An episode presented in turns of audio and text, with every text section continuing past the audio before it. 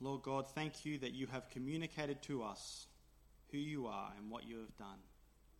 In the person of the Lord Jesus, help us to understand who he is, place our faith in him, and grow in Christ's likeness as a result. In Jesus' name we pray. Amen. Well, all professions have some sort of value, all vocations do, but depending on the criteria, depending on what you are trying to value in that profession, some are more valued than others. This is from Business Insider website, June 2017.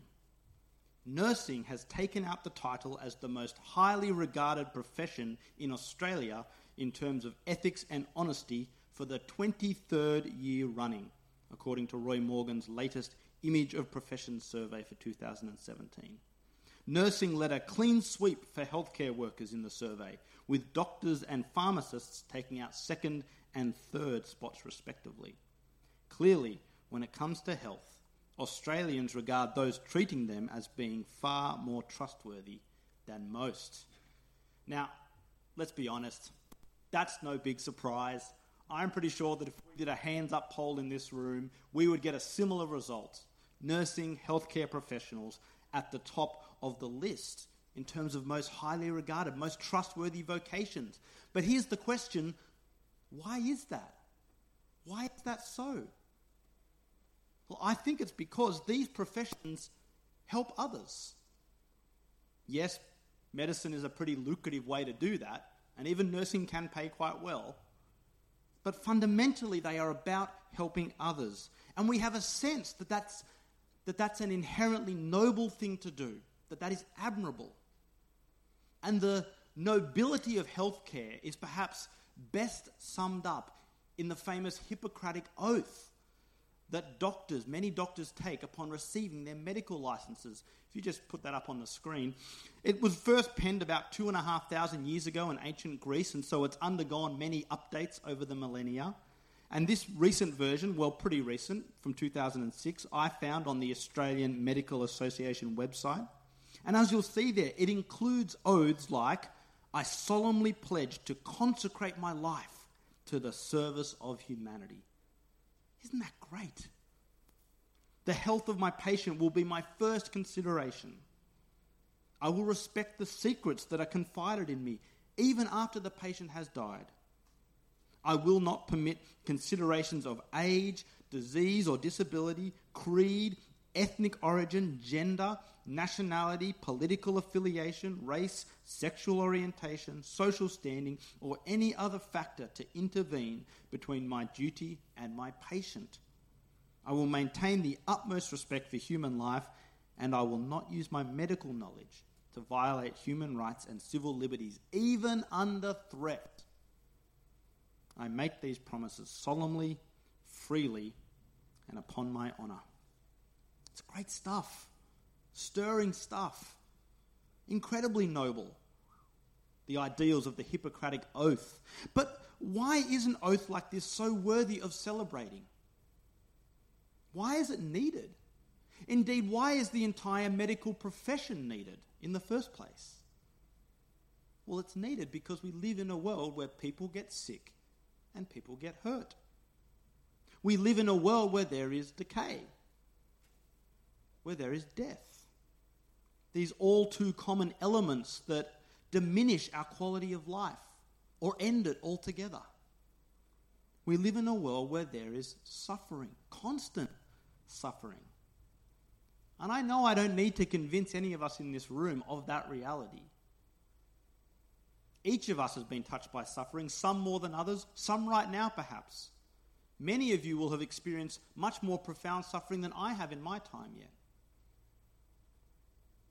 It's all encompassing. And so that's why, broadly speaking, as a society, we place so much trust in our medical practitioners because they're the ones who combat suffering, who fight against us, who make us better and keep us alive. And that is a noble calling.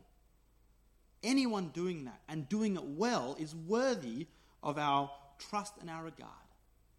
And as we come to the passages before us today, we see someone doing just that. and doing it well. Jesus. We see him combating suffering, making people better, keeping people alive. And these two accounts in chapters 4 and 5, they almost read as, as case studies, case studies of unwell people who encounter the one person who can make them truly well. And in these accounts, Jesus is presented almost as the, as the quintessential healthcare practitioner, selflessly and capably improving people's quality of life. But not just selflessly and capably improving people's physical quality of life, but their spiritual quality of life too. And as we'll see, in the good purposes of God, those two outcomes are, are inextricably linked. They are two sides of the one coin. So let's briefly examine these two case studies in turn. Case study one a dying child and his desperate dad. Forgotten that I had those slides in there.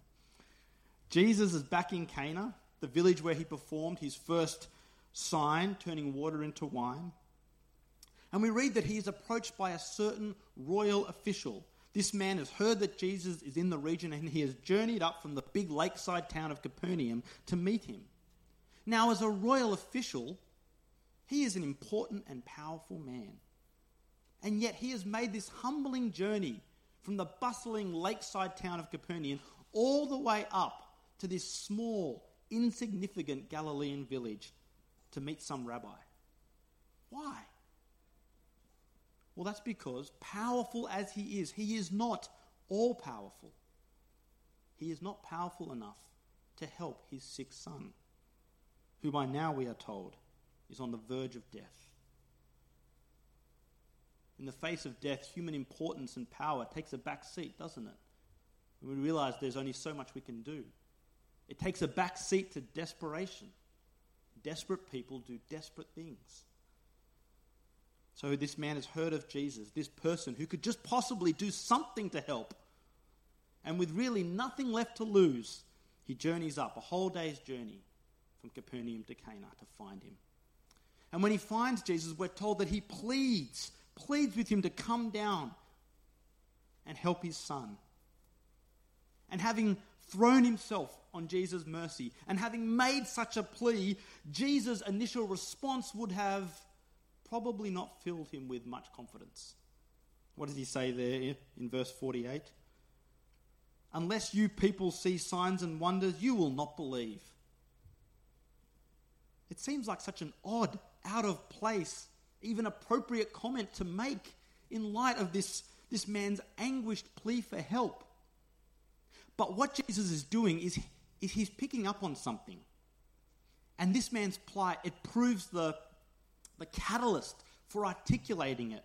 See, the fact is, this man has come to Jesus on his own terms, and he doesn't really care who Jesus is. But as John's gospel makes clear, who Jesus is is a profoundly important question that every single person encountering him needs to consider. This man's own terms are, to put it bluntly, what can you do for me? What can you do for me right here, right now? And while it is perfectly understandable in this royal official's case why he is so fixated on the needs of the moment, this is an attitude that is consistent with Jesus' own people, all of them. It's what Jesus meant when he said a prophet is without honor in his own country. Yes, we're told that the Galileans welcome Jesus when he comes, but primarily what they're attracted to are the signs and wonders that Jesus performs. They've seen him at the festival doing amazing things, and that's what they're attracted to. They don't give him his full honor. They never seem to wonder what, what the signs are pointing to Jesus' true identity, his true mission. And this misguided preoccupation that we see here in this Galilean part of John's gospel will continue for the next few chapters. And it's a misguided preoccupation that has, in many senses, continued for 2,000 years. Preoccupations people still have today. We reflected on this when we looked at Jesus' last visit to Cana, back in chapter 2, when he turned water into wine. People admire Jesus' profound teaching. They dig his personal spirituality. Some people can even accept that Jesus had supernatural power and that he still exists today and exercises that supernatural power, but that is as far as they often get. Because if that supernatural power can't be exercised to make my life better right here, right now, in the way that I expect, then I, I'm not interested. Maybe that's you. Is that as far as you've got with Jesus? If that is you, if you have never discerned what those attributes amount to, what they point to about who Jesus really is and what he can ultimately offer you, then you've missed the point. That is where this father is at this stage. He can't help but be focused on his rapidly dying son, who, it must be said, is a whole day's journey away at this point. So if he makes an even more rapid decline, the father will not be able to get back in time to help him, to see him. And so we see the father, he repeats his plea with increasing desperation Sir, come down before my son dies. Actually, he doesn't even just say son, the, the term he uses is boy. It is a term of deep intimacy and endearment of a father to a son. Come down before my little boy dies. But Jesus doesn't come. Instead, he sends the man away. But he sends him away saying, Go, your son will live. Now, considering the circumstances, that is a bold declaration. But it's a declaration that does something. First of all, it's a declaration that gives us a glimpse of belief. Belief that is, for once at this stage, not wedded to witnessing signs and wonders. Whatever the Father understands about Jesus' declaration, whatever he understands about what Jesus is truly capable of, he takes Jesus at his word and he heads back to Capernaum without the man he came to Cana for. And the account ends with the father being met on his way back home and learning that his son is indeed alive, just as Jesus said. The declaration has worked. And then on further investigation, he learns that the moment his son became well was the same moment exactly that Jesus was speaking to him. And with that realization, this powerful, important man is now a changed man. He's gone from believing in Jesus' renown to believing his words to believing in Jesus himself. That is the health care, if you will, that Jesus provides. Yes, he restored the child's physical quality of life. But most profoundly, he restored the whole household's spiritual quality of life. And make no mistake, that is what has happened here. If you've been following in the series, you'll know that John does not use the word believe lightly. He doesn't attribute it to Nicodemus, the inquiring Pharisee of chapter 3. He doesn't even attribute it to the woman at the well, whom we looked at last week, or at least not explicitly. But he uses it here. He says, This man and his whole household believed in Jesus. And so they have received life, just as John 3:16 promises. That's case study number 1. Case study number 2. A lifelong cripple and his cynical self-interest. This second healing, even though it reads back to back, actually takes place sometime later, back in Jerusalem, back down south. We're told a Jewish festival is what has brought Jesus back to Jerusalem. And John tells us of this pool called Bethesda, located just inside the north gate of the temple precinct. And he describes for us in verse 3 the scene around this pool. He says, Within these colonnades which were there, a large number of the sick blind, lame, and paralyzed lay. The scene that comes to mind to me is, you know, um, the emergency department at St. Vincent's Hospital in King's Cross on a Friday night. I have been in that emergency department on a Friday night, and that's what it looks like a large number of very unwell people all over the place.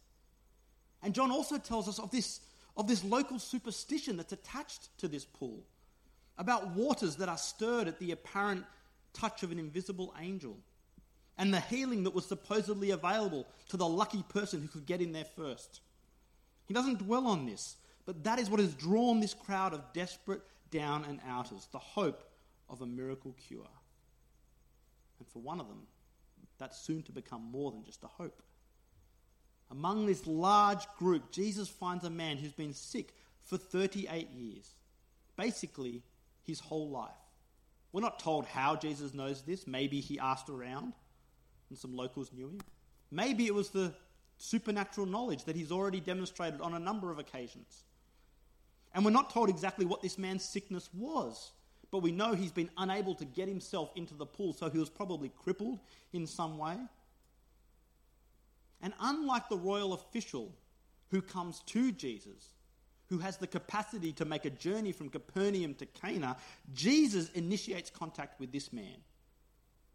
And he asks him, he asks him what seems to be a pretty silly question.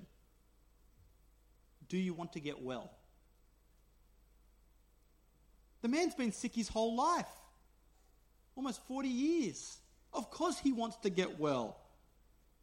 But on reflection, the question actually isn't silly. The man's responses give insight into why Jesus asked it. He, he, the man can't seem to see past the magic water as his sole source of healing. And his response also suggests that to some extent he has grown accustomed to this life. And understandably, there's this weary, defeated cynicism about him. You can almost imagine him thinking to himself, Yeah, sure, mate, I'd love to get well. But after decades of disappointment and being let down by people, I am not holding my breath. It's almost as if John presents this man's pessimism as another obstacle for Jesus to overcome. But overcome it he does. Verse 8 Get up, Jesus told him, pick up your mat and walk. Instantly the man got well, picked up his mat, and started to walk. Like turning water into wine, Jesus simply speaks. And again, his words alone have effect. Instantly, completely. After 38 years of living as an invalid, this man, just like that, can get up and walk. What a medical miracle. But remember, the health care Jesus provides, he is as much concerned with restoring the man's spiritual quality of life as he is with restoring his physical quality of life. And to that end, what follows in the rest of the account is actually quite dispiriting. Because what happens next? First, the man is confronted by the indignant Jewish authorities for carrying his mat on the Sabbath in apparent violation of Sabbath law. And then the healed man proceeds to, to throw Jesus under the bus. He, he shifts the blame for his mat carrying to the one who told me, the one who told me to pick up my mat and walk, the one who made me better. It's his fault, it's not mine. And then the Jewish authorities, the religious leaders, despite being informed that a miraculous healing has taken place, which you might think would be cause for awe and wonderment, or at least spiritual curiosity, their only concern is finding the identity of the person who told the healed man to walk. So that they can get him in even more trouble, presumably. Because after all, this is someone going around telling other people to break the Sabbath. This is a dangerous individual. The healed man hasn't even learned the name of the man who has so profoundly changed his life. It's almost as if it doesn't matter. He's got what he needs, and he's moving on. In the postscript to the account, we're told Jesus returns sometime later, maybe later that day, maybe the next day. He seems to discern the healed man's general hardness of heart towards spiritual matters. And so you see in verse 14, he gives him this cryptic warning See, you are well. Do not sin anymore so that something worse doesn't happen to you. What does that mean? Was the man's sickness a result of sin? Elsewhere, Jesus explicitly debunks that notion that there's a connection between those two things. That's not clear. But what is clearer is the something worse which is probably a reference to final judgment when God will finally judge the world. And Jews believe this. It's striking that in the entire account there is no expression of gratitude or thanks or appreciation towards Jesus on the part of the healed man. And with no mention by John of believing faith, in stark contrast to the royal official, whom he goes out of his way to mention that this was the result, that he believed in Jesus. With no mention of John by John of, of believing faith on the part of the healed man, this healed man is in all likelihood heading towards that something worse. After all, what does he do after hearing Jesus' direct exhortation to stop sinning? He goes and finds the hostile Jewish authorities and he informs on Jesus. He tells them, The one that you're angry with, the one that you want to get, I now know who he is Jesus, that rabbi. And that sets in motion a whole series of confrontations between Jesus and the religious leaders that will unfold throughout John's gospel, that unfold over the course of the next year and a half, two years of Jesus' public ministry, and which climax in chapter 12 with the explicit plot to have Jesus killed. That's case study number two. So, what do we see from these two case studies? What do we see having, having them placed side by side? How do they compare and contrast, if you will? Well, there are some similarities and there are some differences. But if there's one thing that these accounts have in common, it's the confronting reality of living in a sin affected world. And we do live in a sin affected world. We don't just live in a world where random things happen. The Bible tells us that human sin not only cut people off from a right relationship with our Creator and continues to do so, but that human sin actually placed the universe itself under a curse. And so the Bible speaks elsewhere of creation groaning under the curse of sin.